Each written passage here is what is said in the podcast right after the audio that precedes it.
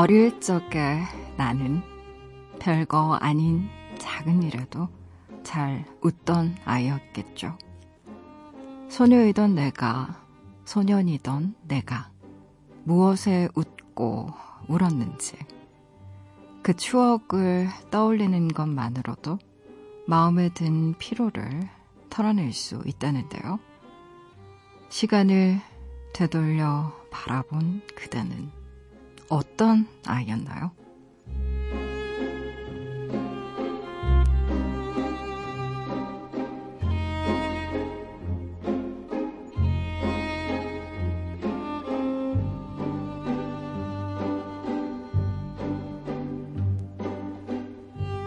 그네에 앉아 하늘과 가까워지던 나를 떠올립니다. 뛰는 게 곧 놀이였던 아이. 자연 속에서 삶을 배우던 아이. 책의 나라에 살던 아이. 내 기억 속에 나는 어떤 아이였나요?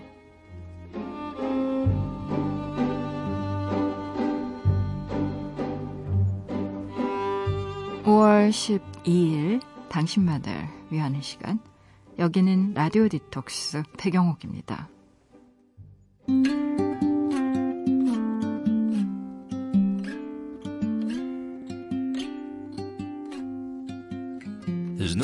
No combination of words I could put on the back of a postcard.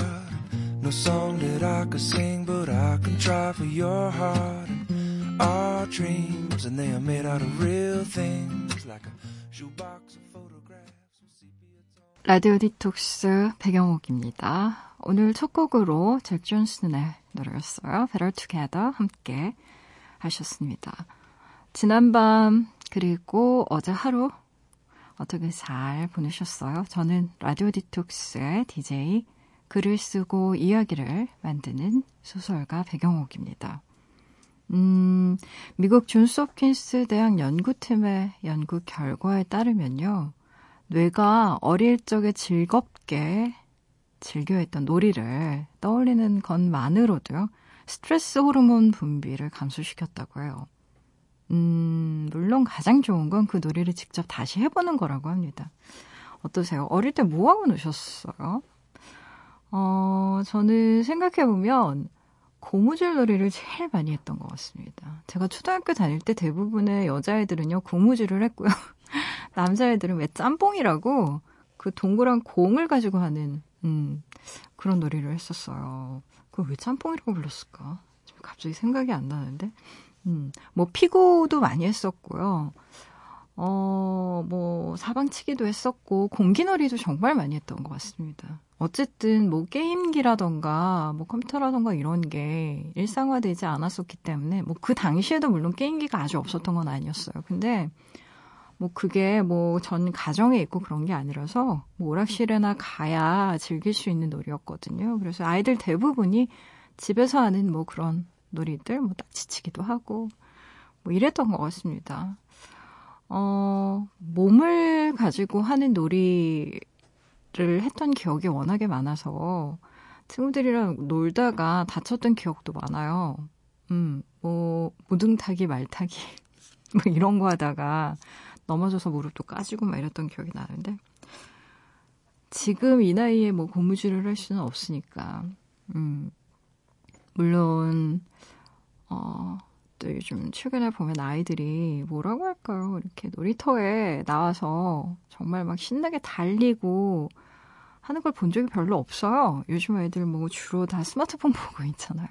스마트폰으로 동영상 보거나 아니면 게임하고 있거나 그래서 좀 몸을 격렬하게 움직이는 것들을 잘 안 하는 것 같은데 아이 때 실은 지능 발달이 굉장히 중요하대요. 손도 움직이고 몸도 움직이고 하는 것들이.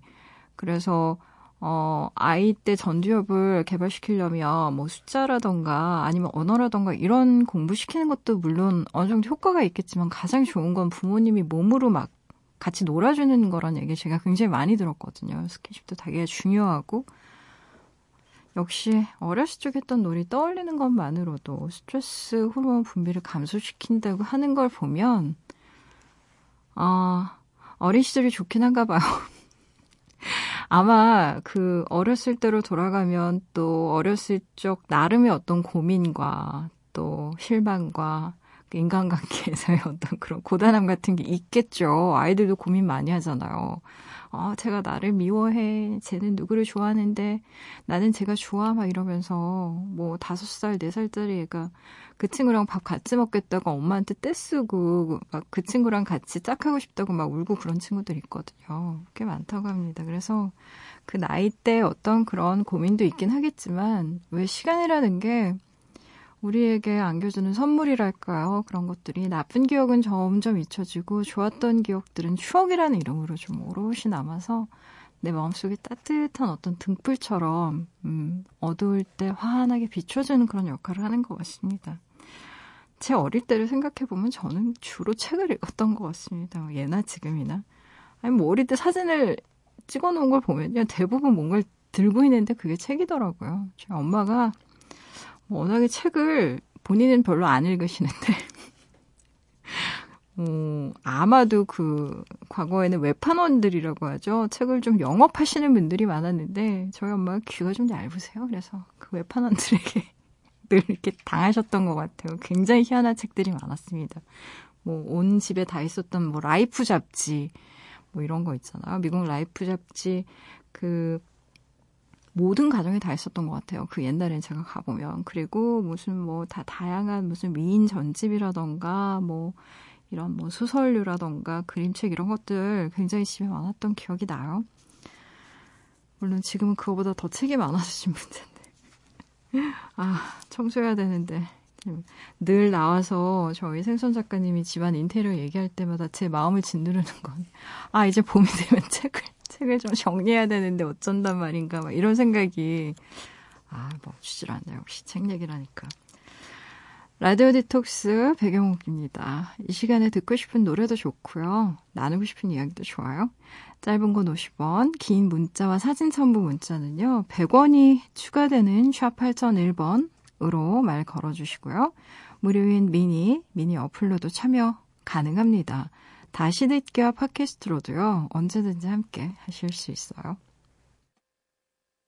내가 내 곁에 있을게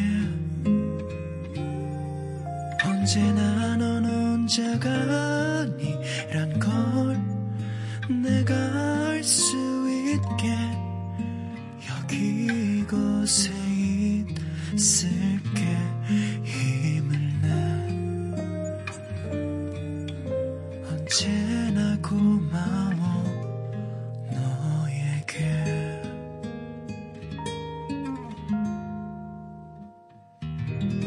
디톡스 배경옥입니다. 라디오 디톡스 배경옥입니다. 함께하고 계시고요. 여러분이 보내주신 사연들 만나봐야죠. 3304님, 백장님, 큰일 났어요. 저 사랑에 빠진 것 같아요. 고등학교 때부터 7년을 알아온 여자 사람 친구한테 여동생이 있다는 건 알았거든요. 사진으로만 보던 그 동생을 얼마 전에 드디어 만났는데요. 그날 이후로 계속 생각나요. 친구가 알면 저 가만 안 둘 텐데 어떻게 하죠? 다른 애들한테 말할 수도 없고 답답한 이 마음 백장님한테만 털어놔요. 라고. 아유. 첫눈에 반하셨구만. 그쵸? 어떻게 하겠어요. 뭐, 아, 그 나이 때 이렇게 정말 반할 만한 여, 이성을 만나서 그 사람의 머릿속에 계속 아른거리고 마음이 두근거리고 하는 것만으로도 저는 정말 예쁘다는 생각이 드는데, 이제 저는 그런 기능 자체가 이제 점점 소실되고 있는 것 같아서, 음, 다만 친구 여동생이라는 거 7년 전부터 알고 있었던 친구면 꽤 오래된 친구인 거잖아요. 고등학교 때부터 알았으니까.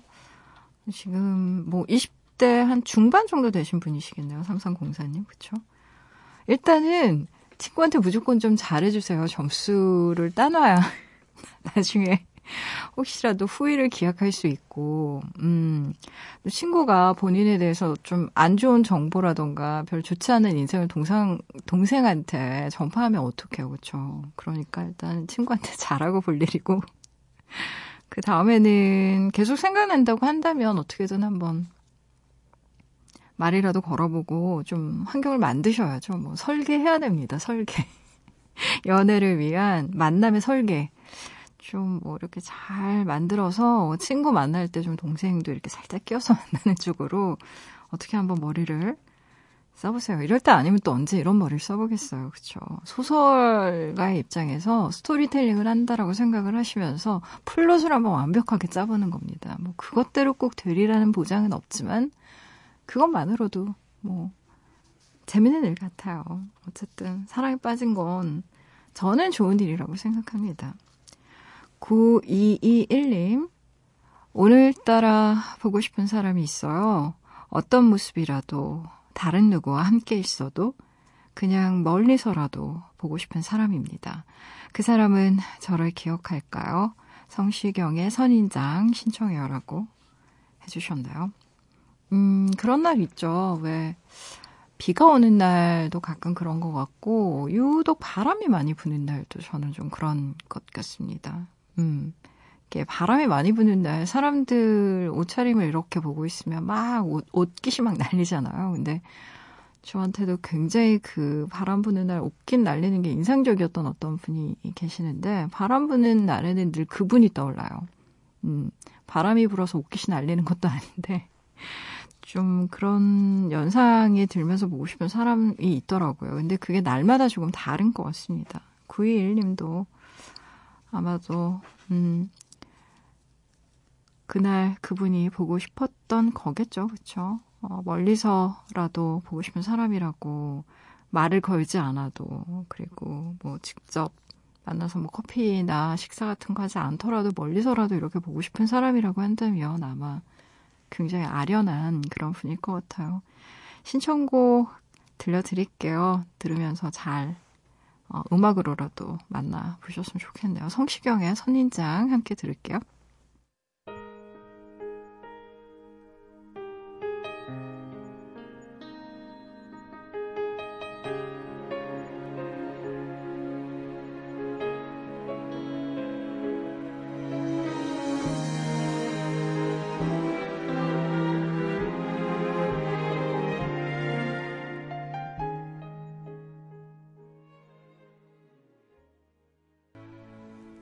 성시경의 선인장 함께 듣고 오셨어요. 라디오 디톡스 배경옥입니다. 함께하고 계세요. 어, 홈페이지 사연과 신청곡 게시판에요. 킴이라는 아이디로 글을 올려주신 분이 계시네요. 글이 좀 길어요. 그래서 음, 피디님께 음악 하나 따뜻한 걸로 부탁드릴게요.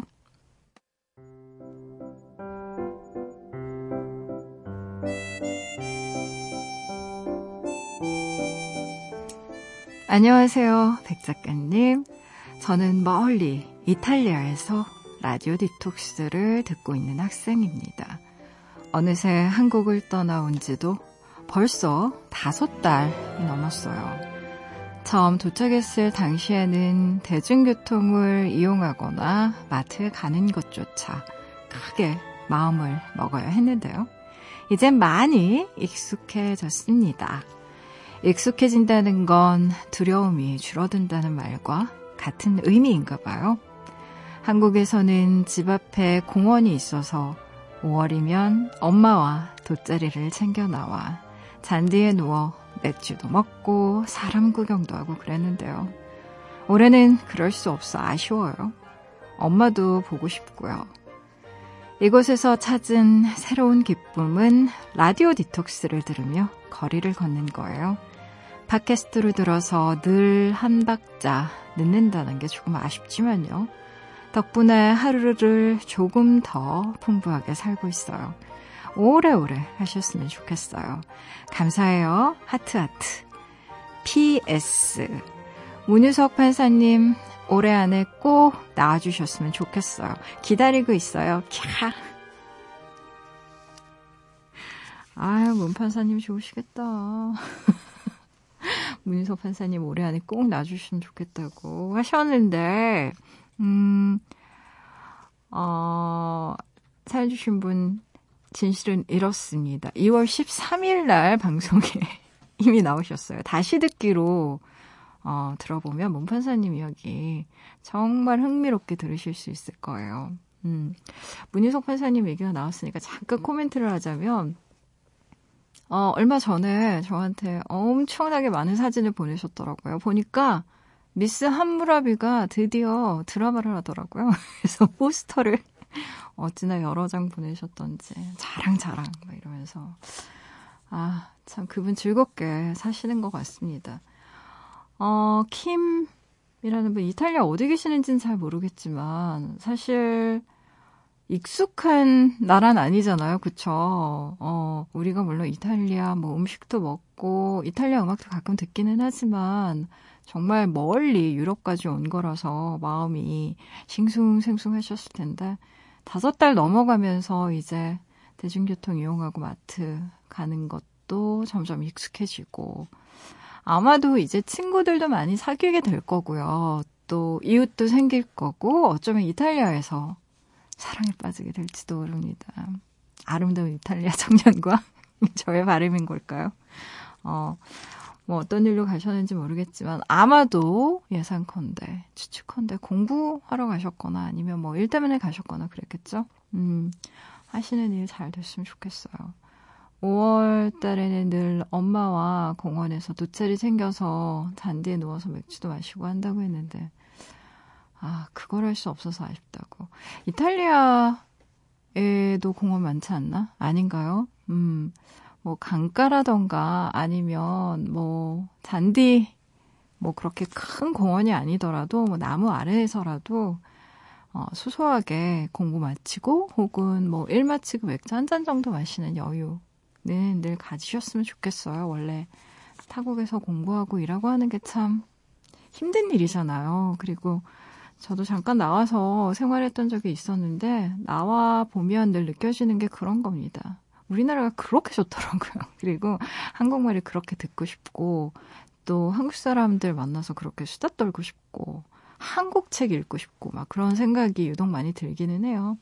라디오 디톡스 지금 아마도 다시 듣기로 팟캐스트로 열심히 듣고 계시는 것 같은데 어, 계속 저에게 주목해 주시면서 고국의 소식을 잘 어, 전달 드릴 수 있도록 제가 노력하겠습니다. 건강하셔야 돼요. 정말로요. 어, 노래 들어볼까요? 션 맨데스의 In My Blood 2441님의 신청곡이네요. Help me It's like the walls are caving in Sometimes I feel like giving up, but I just can't. It isn't in my blood. Laying on the bathroom floor, feeling nothing.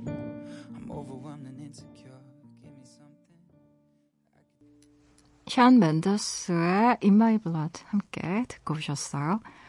라디오 디톡스 배경옥입니다. 함께하고 계세요. 저는 라디오 디톡스 DJ 소설가 배경옥입니다. 사연 계속 만나볼게요. 박지원님의 사연이에요. 대학교에 입학하고 처음으로 아빠와 술을 마셨어요. 스무 살 기념으로 술을 사주겠다고 하셨는데요. 그동안 제가 친구들과 노느라 시간이 없었거든요. 졸업 후에 대해, 꿈에 대해 이야기를 나눴고, 제가 세워둔 계획을 들으며 아빠가 그러시더라고요. 아빠가 능력이 없어서 우리 딸이 빨리 철들었나 봐. 라고요. 그날은 왜 그런 얘기를 하시냐고 웃어 넘겼는데 그 말이 자꾸 생각나요. 전 한 번도 아빠에 대해 그렇게 생각해 본 적이 없는데 마음이 복잡한 밤이에요, 작가님. 이라고 적어주셨나요? 음, 그런 것 같아요. 어, 우리는, 어, 부모님의 마음을 잘 모르는 것 같아요. 적어도 부모가 되어보기 전까지는 잘 모르는 것 같고, 어, 아빠 역시 딸의 마음을 잘 모르는 것 같아요. 누군가의 딸이거나 아들인 적이 있었는데, 그게 굉장히 긴 시간이잖아요. 과거에 굉장히 긴 시간이었고, 그걸 잊는 것 같아요. 어, 그래서, 어, 누군가의 입장에 서서 누군가의 마음속을 들여다보고 그 누군가의, 어, 상황이, 어, 자신의 어떤 처지를 대입해 본다라는 건 참 어려운 일인 것 같습니다, 늘.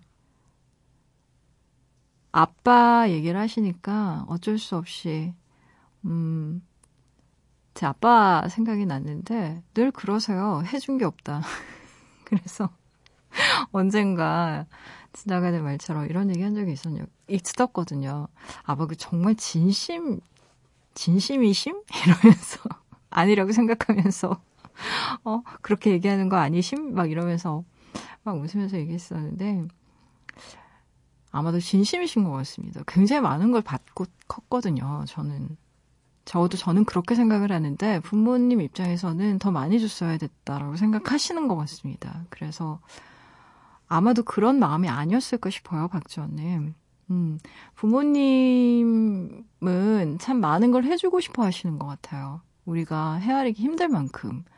내가 정말 해줄 수 있는 건 다 해주고 후회하고 싶지 않은 것 같습니다. 내가 이런 걸 안 해줘서 이 아이가 잘 되든 어, 혹은 어, 예상과는 다르게 좀 힘든 일을 맞이했다고 해도 내가 적어도 이 아이한테 이걸 그때 해줬더라면 이라는 생각을 하지 않고 싶다라는 그런 마음이랄까요? 그런 게 있는 것 같아요.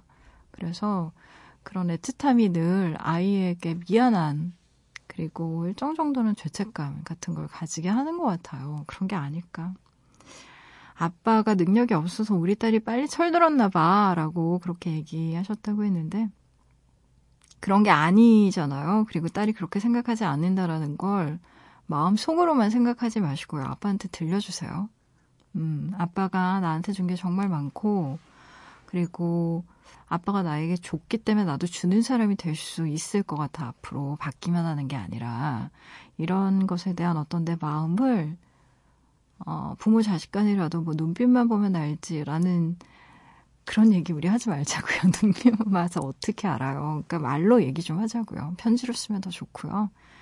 어, 마음이 복잡하다고 하셨는데 아빠한테 편지 한 통 쓰면 어떨까 싶네요. 그쵸? 이 기회에 대학 입학하고 처음으로 아빠랑 술 마실 정도면 사이 정말 좋은 부녀 시간이거든요. 음, 술 한잔하고 참 아빠가 딸이 기특하고 또 이뻤을 거예요. 그래서 또 이런저런 회한에 빠져서 생각이 많으셨겠죠. 아, 이렇게 애가 컸구나. 내가 어릴 때부터 쟤 저렇게 키우느라고 이런저런 일이 있었지라고 생각하면 또 막 미안한 마음도 들고 더 잘해주고 싶다 뭐 이런 마음도 있었을 테니까요. 예뻐요 마음이. 음. 1811님 20살 재수생이에요. 밤 12시까지 학원에서 공부하고 집에 와서 가볍게 간식 먹고 씻고 누우니까 벌써 2시가 넘었네요. 내일 또 아침 일찍 일어나야 하는데 잠이 안 와요. 몸이 피곤해서 그런가 봐요. 라디오 들으면서 자야겠어요. 손디아의 어른 신청합니다. 라고 적어주셨나요? 아우, 힘든 나날일 거예요. 재수하는 거 참 쉽지 않죠. 건강 챙기셔야 됩니다. 빨리 주무시면서 음악 들으면 참 좋을 것 같네요. 손디아의 어른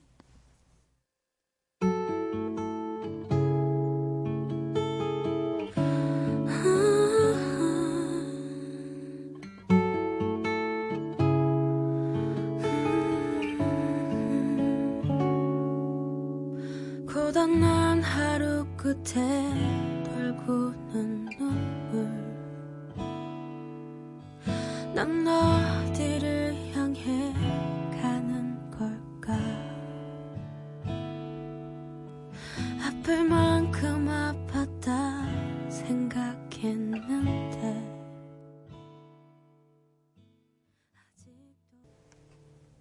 손디아의 어른 함께 듣고 오셨어요. 라디오 디톡스 배경옥입니다. 함께하고 계세요. 사연 계속 만나볼게요. 김현우님, 일본에서 듣고 있습니다. 백장님은 어떤 여행을 선호하시나요?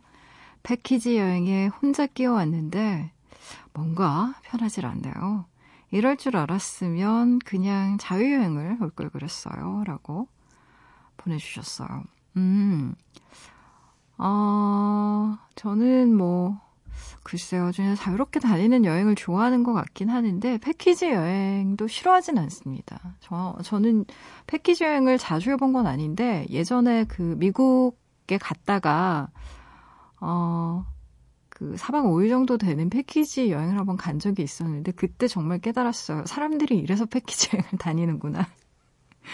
음, LA에서 떠나서 뭐 샌프란시스코까지 찍고 오는 그런 정말 일정이 복잡한 여행이었는데 그 패키지 여행 의 묘미는 가이드분이시잖아요. 우리 보통 패키지 여행을 떠나면 버스를 타고 움직이잖아요. 근데 이분이 뭐 말투가 정말 장난 아니에요. 너무너무 재밌으신 분이신 거예요. 유학을 오셨었대요. 그 옛날에. 그러면서 이러시는 겁니다. 저희 꿈은 강단에 서는 것이었으나 이제 버스 앞에 섰습니다. 이러면서. 막 본인 얘기를 미국 역사와 우리 한인들의 역사와 이걸 막, 막 썰을 푸시는데, 아, 정말 홀딱 반했어요. 그분한테. 그래서. 나중에 막 팁을 두둑하게 드리고 왔었는데요. 음, 뭐 유럽 사람들은 거의 15일 정도를 소화된 일정을 한국 분들은 4일 만에 찍고 오신다며 정말.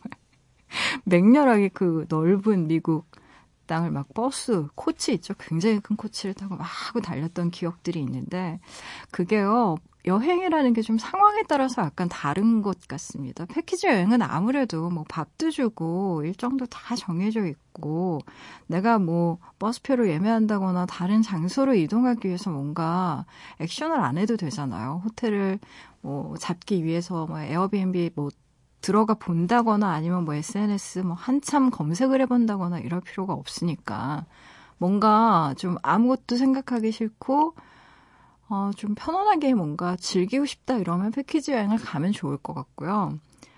어, 그게 아니라, 어, 특정 장소에서 아예 며칠을 묵겠다라고 생각을 하면 자유일정으로 떠나서 그냥 그 공간 안에서 좀 지내면서 주변 것들을 이렇게 탐색하듯, 어, 그 동네 사는 사람처럼 이렇게 하는 여행도 좋은 것 같고, 또 경우에 따라서는 일정이나 뭐 숙소라든지 이런 것들을 딱히 정해놓지 않고 발길 가는 대로 이렇게 저렇게 움직이다가 그때 그 장소에서 대충 마음에 드는 숙소 들어가서 자고 어, 딱 봐서 맛있어 보일 것 같은 식당에 들어가서 먹고 뭐 이런 것도 좋은 것 같고요.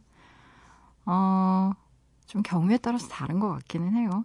김현우님은 지금 일본에서 패키지 여행에 혼자 끼어서 왔다고 했는데 아마도 음, 혼자라서 조금 더 그런 생각이 들 것 같기도 합니다. 패키지라는 게 굉장히 여러 팀이 한꺼번에 움직이는 건데 혼자 여행하는 분들 물론 굉장히 많죠. 근데 혼자 여행하게 되면 혼자 움직이니까 별로 불편할 게 없는데 굉장히 많은 분들 중에 내가 혼자면 아무래도 혼자라는 게 조금 더 두드러질 수 있으니까 아마 거기서 오는 불편도 있을 것 같아요.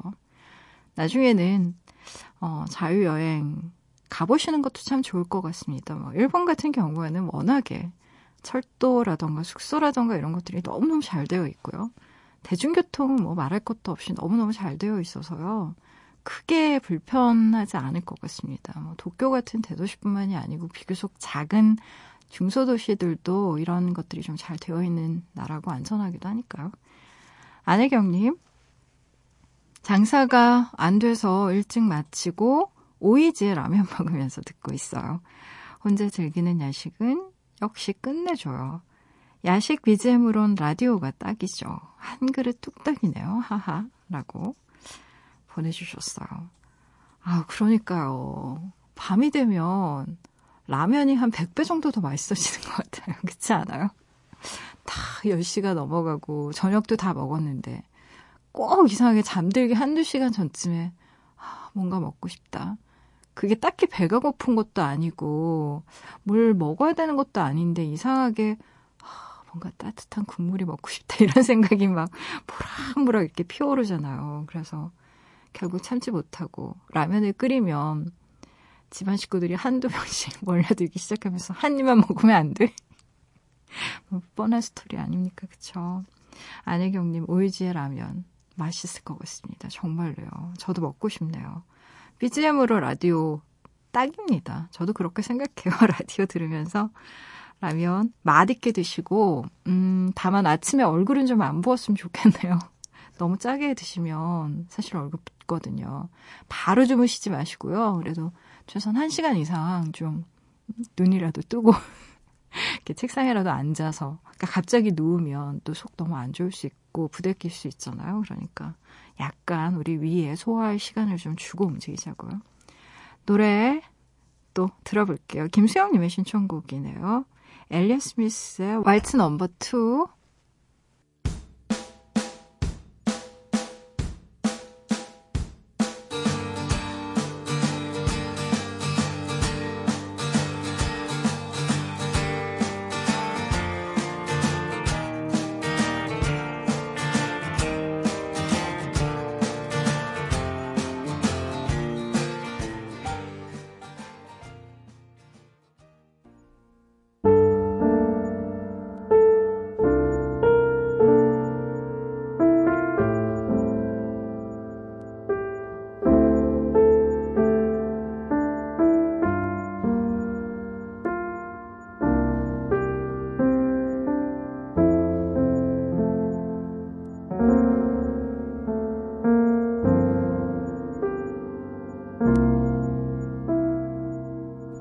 라디오 디톡스 배경옥입니다.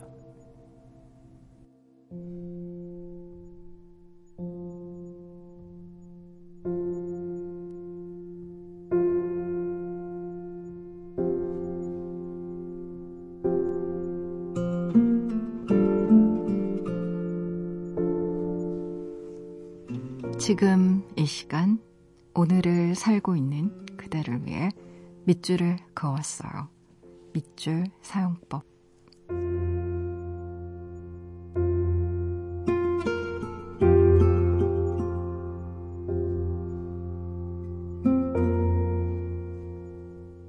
SNS 속 친구들의 모습을 봐도 모두 나보다 멋지게 사는 것 같다. 우리는 고르고 고른 근사한 부분만을 타인에게 보여준다. 화려하고 고급스러운 순간의 모습. 모든 사람과 능숙하게 사교 활동을 하는 모습. 무슨 일이 있든지 완벽히 행복한 모습 같은 것들 말이다. 나머지 부분에는 자물쇠를 굳게 걸어 잠그고 내 속에서만 간직한다. 그 사이 스트레스는 점점 더 심해지고 긴장감 역시 커진다. 급기야 번아웃 된다. 변화가 필요하다. 각자의 한계를 인정하고 스스로에게 물어야 한다. 어떻게 해야 우리의 삶이 더 나아질까?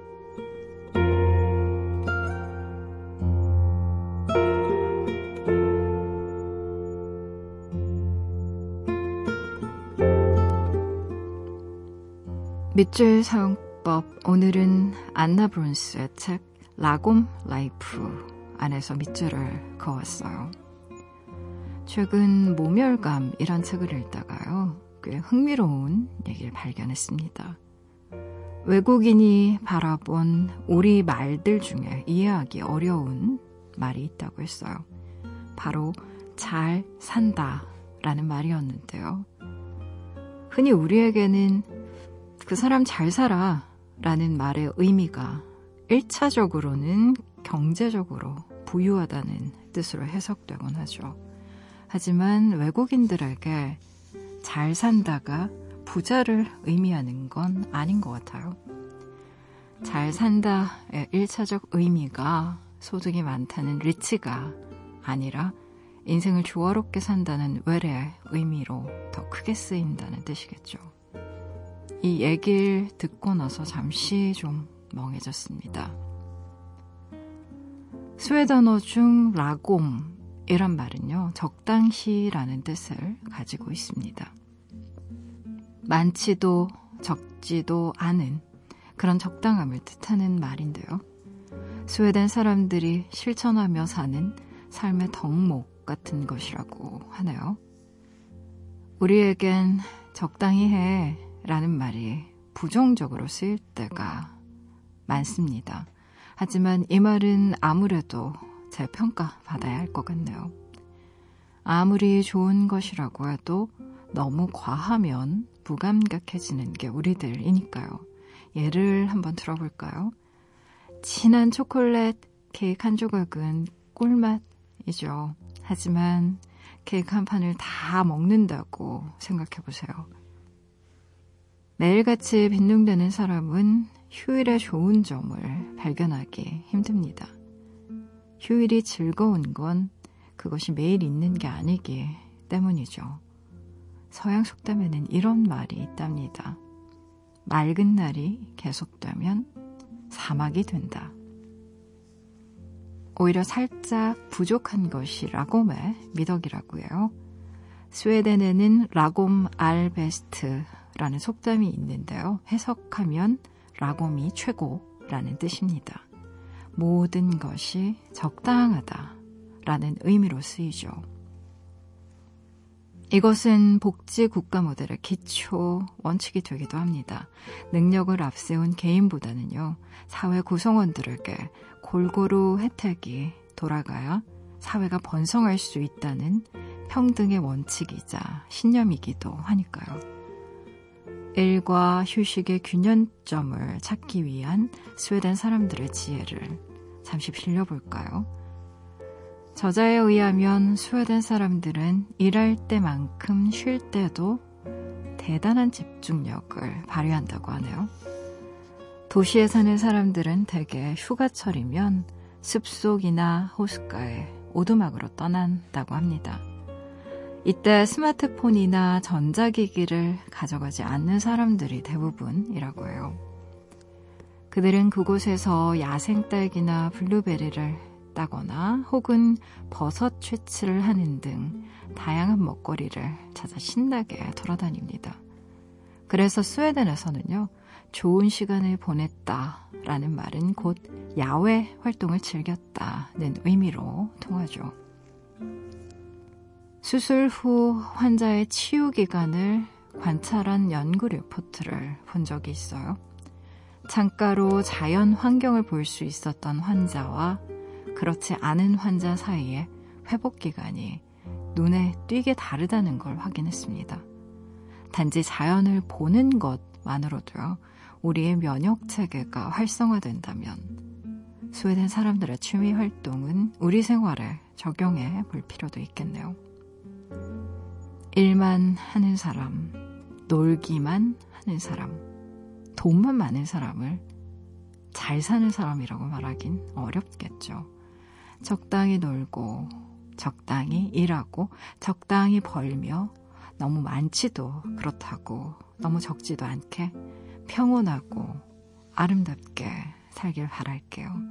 나에게 딱 적당한 온도와 속도로 말이죠.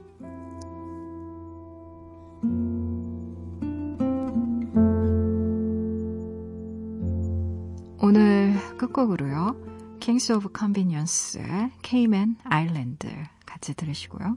지금까지 라디오 디톡스 배경옥이었습니다.